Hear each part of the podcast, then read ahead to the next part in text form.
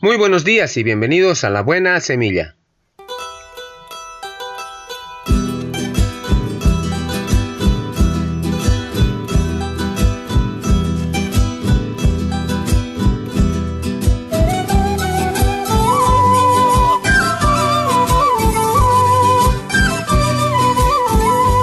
Hola, hola, ¿qué tal? ¿Cómo están? Les saludo con la paz de nuestro amado Señor Jesucristo.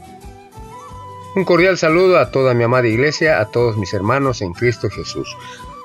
Así también para mi amada familia, allá donde se encuentren, mil bendiciones a cada uno de ustedes en compañía de su familia.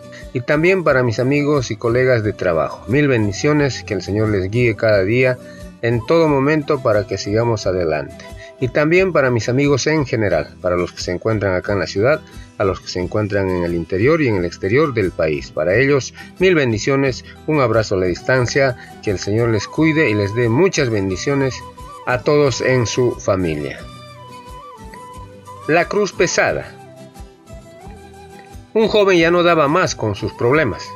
Cayó de rodillas orando.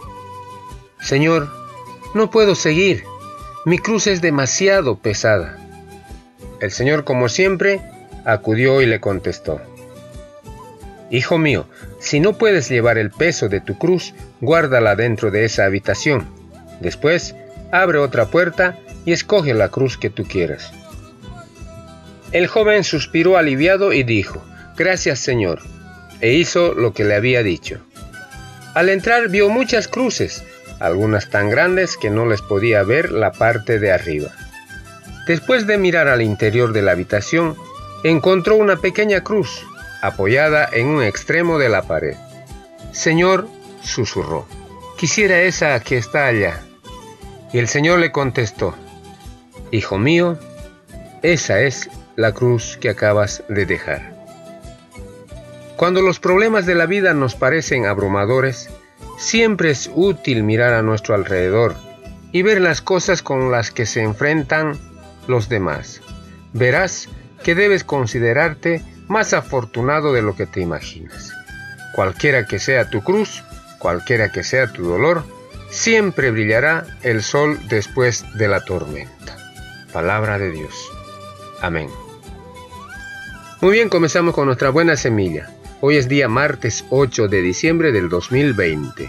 La porción de la palabra se encuentra en el libro de San Mateo capítulo 6 versículo 19 al 21. Dice la palabra del Señor y leo. No os hagáis tesoros en la tierra, sino haceos tesoros en el cielo, porque donde esté vuestro tesoro, allí estará también vuestro corazón. Mateo 6, 19 al 21. La segunda porción de la palabra se encuentra en el libro de Primera a Timoteo, capítulo 6, versículo 17. Dice la palabra del Señor y leo.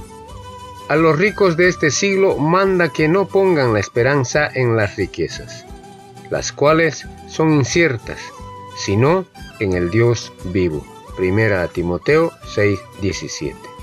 Título de nuestra reflexión. ¿Dónde está tu tesoro? ¿Qué tiene más valor para mí? Puedo dar muchas respuestas a esta pregunta. Mi tesoro son los bienes que poseo, mi cuenta bancaria. Mi tesoro es mi familia, mi cónyuge y mis hijos.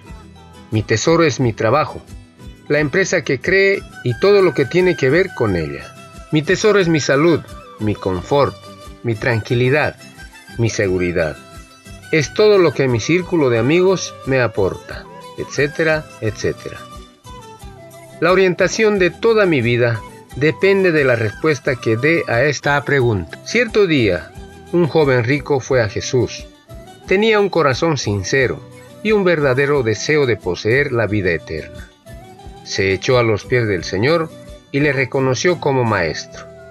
El joven había respetado escrupulosamente la ley de Moisés desde su juventud. El Señor, quien lo amaba, le mostró lo que le faltaba. Una cosa te falta.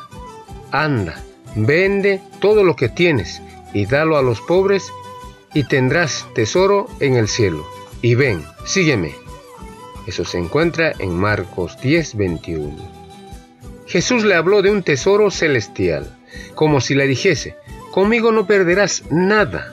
Lo que te pido que dejes es menos importante pues solo concierne a tu vida en la tierra, pero lo que te propongo es la vida eterna.